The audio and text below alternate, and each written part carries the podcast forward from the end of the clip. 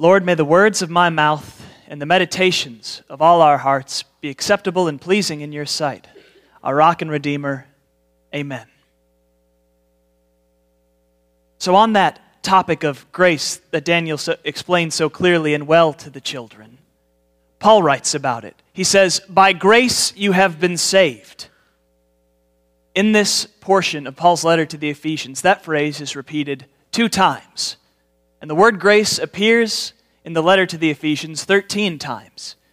As for the New Testament, the word grace appears no less than 200 times. For those of you who grew up in or around the church, I imagine that you've heard the expression, by grace through faith, more times than you can count. And if there is anyone in here who is completely and totally unfamiliar with the hymn Amazing Grace, then crown me the King of Spain. Yes, we encounter the word grace frequently in church. We hear it a lot, we say it a lot, we even say it before meals. But I'm afraid that sometimes we just pass by this word without considering its beauty, its importance, and its crucialness for the Christian life. So, if you would with me, let's re examine grace.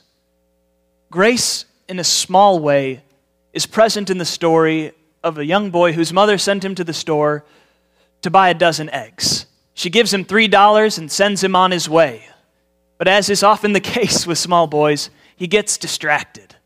Before he even gets off his own block, he looks down on the sidewalk and sees something marvelous a frog. Now, to you and I, or to an older boy, a frog might be something that's not much to write home about. But this boy has a curiosity that would make Tom Sawyer jealous. So he sees this frog, and it's the most intriguing thing he's seen all day. To his young mind, it's the most important thing at this moment in his small corner of the world. So he does what's natural to him. He jumps forward to catch the frog. But he, he misses, and the frog jumps into the thicket that runs, a, that runs along the sidewalk. Well, Mama didn't raise no quitter. So he jumps after the frog. He plunges into the thicket, heedless of the mud, thorn, and brambles. Now, Mama may not have raised a quitter, but she didn't raise a sprinter either. So, after a few short minutes, he's lost track of the frog. He's defeated. But oh well, he has a short attention span, so he dusts himself off and makes up his mind to head on to the grocery store. Upon entering the store, he doesn't even make it to the dairy aisle. No, he gets distracted again. He sees another marvelous sight from the corner of his, of his eye a bright and sparkling sign with the best news he's heard all day Hubba Bubba Bubble Gum. Two packs for $3. You see where this is going? His eyes are dazzled as if he'd seen the Holy Grail. His mouth is watering at the thought of the impending sugar high he's about to have. And he gets a little greedy, thinking, two packs of gum. I won't even have to share this with my twerpy little brother. So before you can say six feet of gum, six feet of fun, eggs forgotten, he slams the money on the table, takes the two packs of gum, and darts out of the store, headed home like a dog with a bone, he is intent on getting to his bedroom safely with these two packs of gum. He runs into the house, leaving a muddy trail as he goes. But before he gets to his bedroom, in passing the kitchen, his mother stops him. She looks at him curiously and says, So was the store out of eggs? Eggs. He realizes what he's forgotten. Time freezes. His heart pounds. His mind races. He begins to think, how am I going to get myself out of this one? Oh, think on your feet. What excuse can I conjure up to get out of this pickle I'm in? Mom, you should have seen this frog. It was the size of my fist. No, that won't do. Ah, uh, they made me an offer I couldn't refuse. No, that money wasn't his in the first place. He realizes he's in a whole heap of trouble and he begins to comprehend the seriousness of his situation. He begins to wonder what his punishment might be. Two weeks grounded, 10 years in Siberia, a swat with the ladle, the guillotine. he hangs his head in shame and fear and counts what must surely be his last moments here on this earth. But contrary to his expectations, his mother smiles knowingly, tousles his hair lovingly, and sets him down to the table for a glass of lemonade. So, what is grace? A reward for bad behavior? A questionable parenting decision? This isn't a normal thing or a logical thing for a parent to do when their child misbehaves. She would have been well in her rights to punish him in some way for his disobedience and misuse of that money. But she answers his disobedience with a mother's love. Now, frequently in this day and age, when we talk about a mother's love, often what we mean is grace. Grace is undeserved love, it's kindness and mercy when anger and punishment are deserved. That boy didn't earn that kindness, it was grace. Maybe you didn't experience that kind of love in the home you grew up in. Maybe your childhood didn't have a whole lot of grace in it.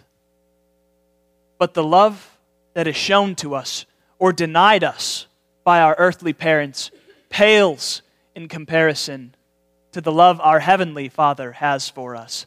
The love of God, God's grace, is much more unfathomable and far more undeserved than any love you'll experience elsewhere here on earth. Now, I must confess that I'm a bit afraid that that story puts me at risk of getting sued by the writers of the Andy Griffith Show. It's saccharine sweet, yeah, and true, it is a, bit, a little bit ideal. Most of us don't live in that nice, neat, ideal little world. No, our reality isn't much like Mayberry, is it? No. If your biggest concerns are a carton of eggs and two packs of gum, then I envy you. If the thing that weighs most heavily on your conscience is merely misusing $3 of your mother's money, then I commend you. But if you think for a second that you don't need God's grace, then Paul has a word for you. Paul has a word for this human condition of selfishness and disobedience.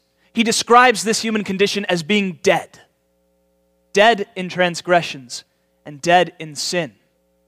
To be dead in transgressions, dead in your sin, means to be completely undeserving of God's love and to be completely unable to do anything to earn it.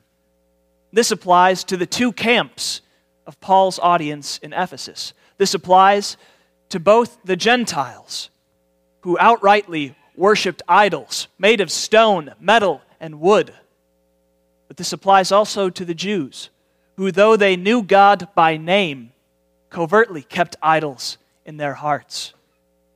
Paul also speaks of walking in sin and transgressions, following the prince of the power of the air, who is Satan. To walk in this way, to follow after this, refers to how your life is lived.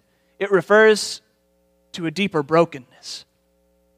You see, we, as God's creatures, were created for love. We were created to love God, but in our walking in sin, in our death, all that love that we were made for, that is rightfully God's, is turned in on ourselves.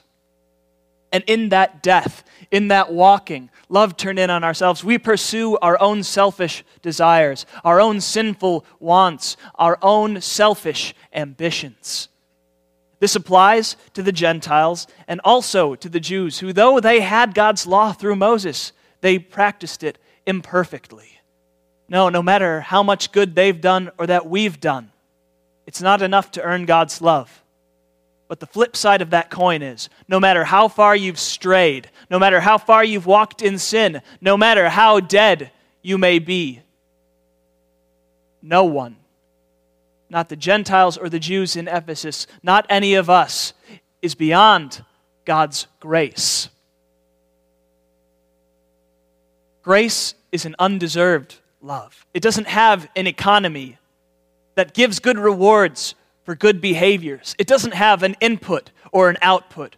While we were still disobedient, uncaring towards God, his enemies, following our own desires, dead with our love turned in on ourselves, God loved us. And his love for us was so great that it made us lovable, that it made us able to be loved.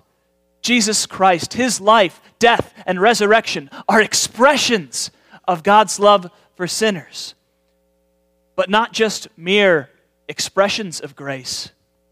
What Jesus did was far more than just an object lesson in grace on the cross where he says, Jesus loves you this much. No, it's an act of grace that made us lovable because on the cross, Jesus received the punishment that we deserve.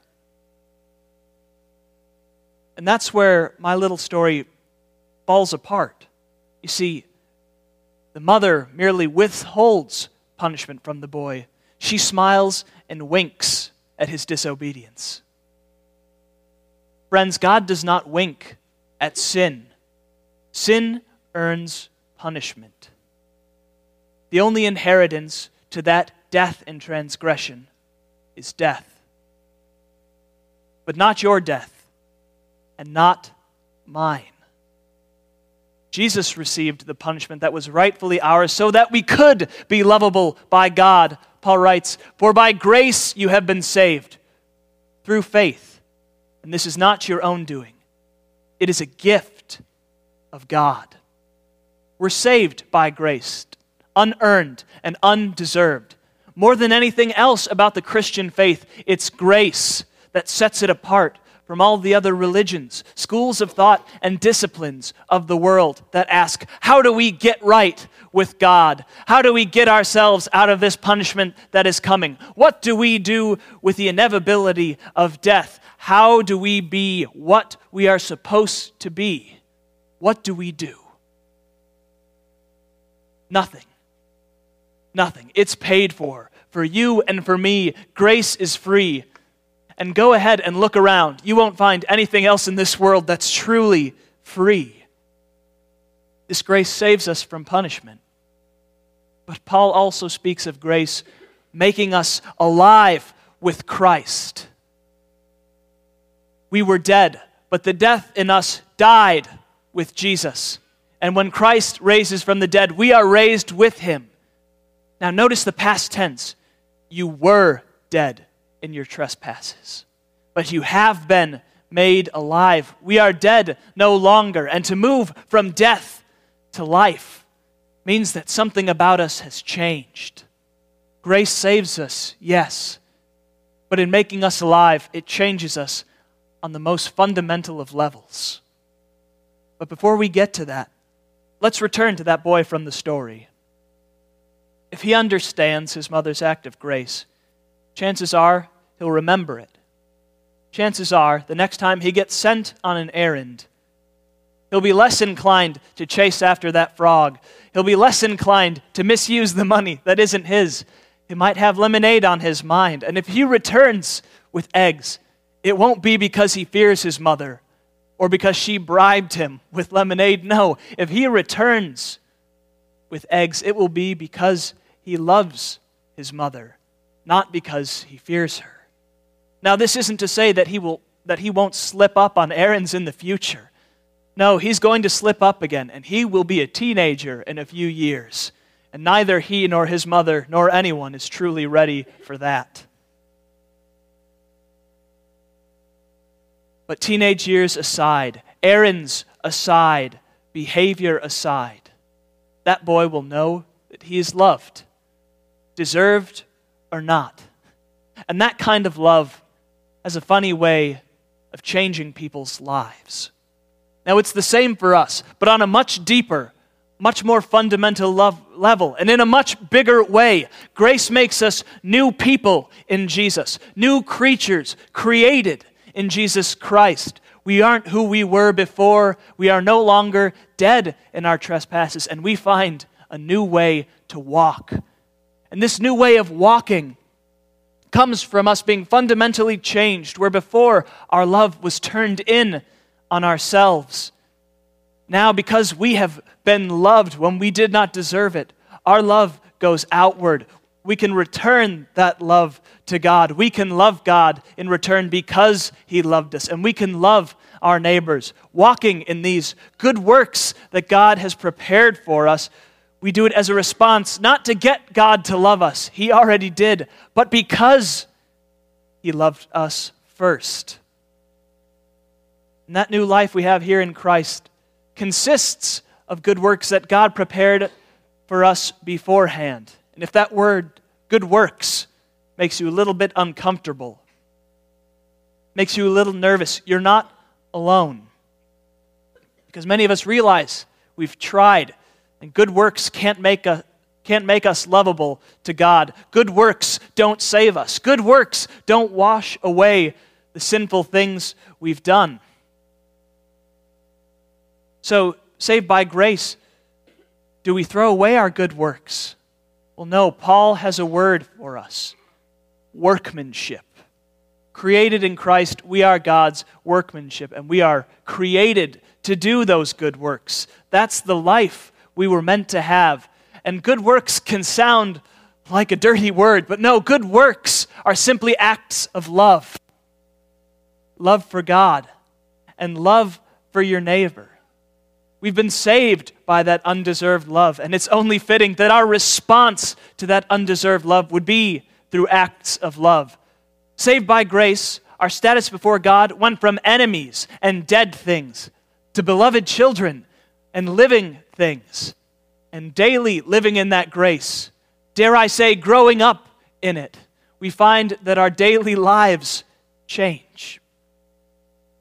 Now, let's return to that boy one more time. He won't stay a boy forever. He'll go to an adolescent and eventually grow up into a man. He may get married one day and perhaps have a family. And what sort of home do you think he will build? Do you think it'll be the sort of home where it's every man, woman, and child for themselves? Pursue your ambition. Quid pro quo, something for something. If you do things we deem to be good, you'll be rewarded but heaven help you should you do something to disappoint us. No, I don't think so. I'm inclined to believe that being raised in a home full of grace and full of love, He'll raise a home where they look out for each other, where they love and care for one another and put each other's best interests first.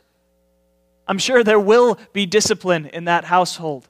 One way to love your children is to teach them through discipline when they misbehave, but also to forgive them. And I imagine it'll be the same for him. When his family lets him down, and they will let him down. Every person you know, every person you love will let you down at some point. But when they let him down, he will be inclined to remember his mother's act of love and grace and to share that love and grace with his family. And each time that happens, I'd like to believe that he'll call to mind his mother and he'll love her all the more. That grace that God shows us shifts our relationship with him. We go from a relationship of fear and obligation to one of love and devotion. We were dead, but we were made alive with Christ. And the thing about living things is that living things grow. And it's that kind of relationship with God that enables spiritual growth. Grace defines our relationship with God, and rooting deeply in that grace, daily experiencing it, is what leads to spiritual growth. And it's a measurable thing, it'll affect your daily life. We're measuring it in steps this year. And in our steps of spiritual growth, we better recognize God's grace. We better understand it. We better love it. And we better see our daily need for it. But our steps in spiritual growth don't in any way affect or alter the identity we have in Jesus Christ.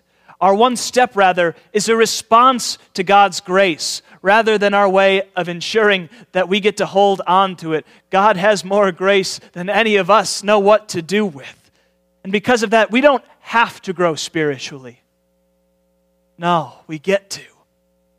And if that sounds like the sort of distinction without a distinction that you hear when somebody wants something from you, allow me to clarify. The difference between having to grow spiritually and getting to is the difference between a demand for results to ensure your status or an invitation, a loving invitation to a new life, to the life we were meant to have, to the life we find in Christ Jesus. And for me this year, that step that I'm looking to take, that area of spiritual growth where I'm looking to better experience, better understand God's grace, is in prayer. To spend time in God's presence, to be fully known by God, to listen to God and His Word, and respond thanking God for being who He is to me, and asking Him that when He does what God does, that I'd be in on it, to pray for other people, to pray for my neighbor and for their needs. The spiritual growth isn't about improving upon the skill of prayer or the eloquence of prayer. I'm not looking to get to the point where I pray so well that God can't help but say yes to anything I ask for. No. And should I falter? Should I fail? Should I pray poorly? Should I pray selfishly? Should I forget to pray? God will not give up on me. God will not quit on me because God keeps his promises even when we don't keep ours. And yes, at some level, spiritual growth takes work and effort. But our work and our effort into improving in this does not exceed God's grace. It cannot. We cannot do a thing to exceed God's grace. And our successes and our failures in, in living in grace between our fellow people is covered by God's grace. Yes, grace changes our relationship with our neighbors too. We were made alive, made God's workmanship in order to do good works, to do acts of love and service but God doesn't need your good works. No. But your neighbor does. God is already all deserving of all our love. We are to love him with our heart, soul, mind, with our very being. God's not in need of any grace. But your neighbor is the people you encounter on a daily basis, who, whether they recognize it or not, are in severe need of that grace, who are crying out to be loved, who have the fundamental need to experience that love, whether they deserve it or not, and before God, they absolutely do not. But we are, we are loved and we are sent to these people to share that love with them, to be Jesus to people. It's often said, that the highest form of flattery is in mimicry. It's similar for us, but there's a difference. In imitating Jesus, in mimicking him, this isn't to flatter God. God knows He's the greatest there is already. No, this won't charm God or flatter Him into overlooking our shortcomings. He knows them well and He has forgiven them because of Jesus Christ. No, in imitating Jesus, in sharing that love with our neighbors because of grace, those acts of love are nothing short of praise. Thankful praise from forgiven children who want nothing more than to please their heavenly Father and to grow up to be just like the Son. Consider our loved sent servant event coming up in just a few short weeks. Yes, because we are loved, we are sent to share that love with other people, to grow in it. And in sharing that grace, we experience it ourselves. We ourselves are blessed in serving someone else, we find that we were not worthy of the grace in the first place, but it was shown to us all the same. And it creates a cycle of love and grace, and in that we grow. But if we are serving our neighbor to serve our reputation as the church, we need to return to grace. If we are loving our neighbor to feel less guilty about our shortcomings and our selfishness. We need to return to grace.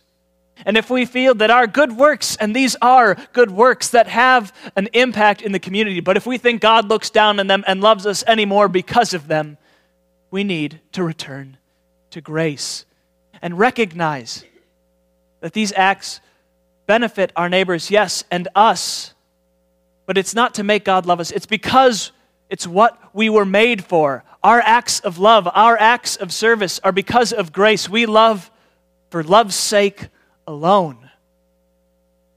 And in God's grace, we have been remade for love for the sake of His love. So as we look at our one step this year, we do so from a place of freedom.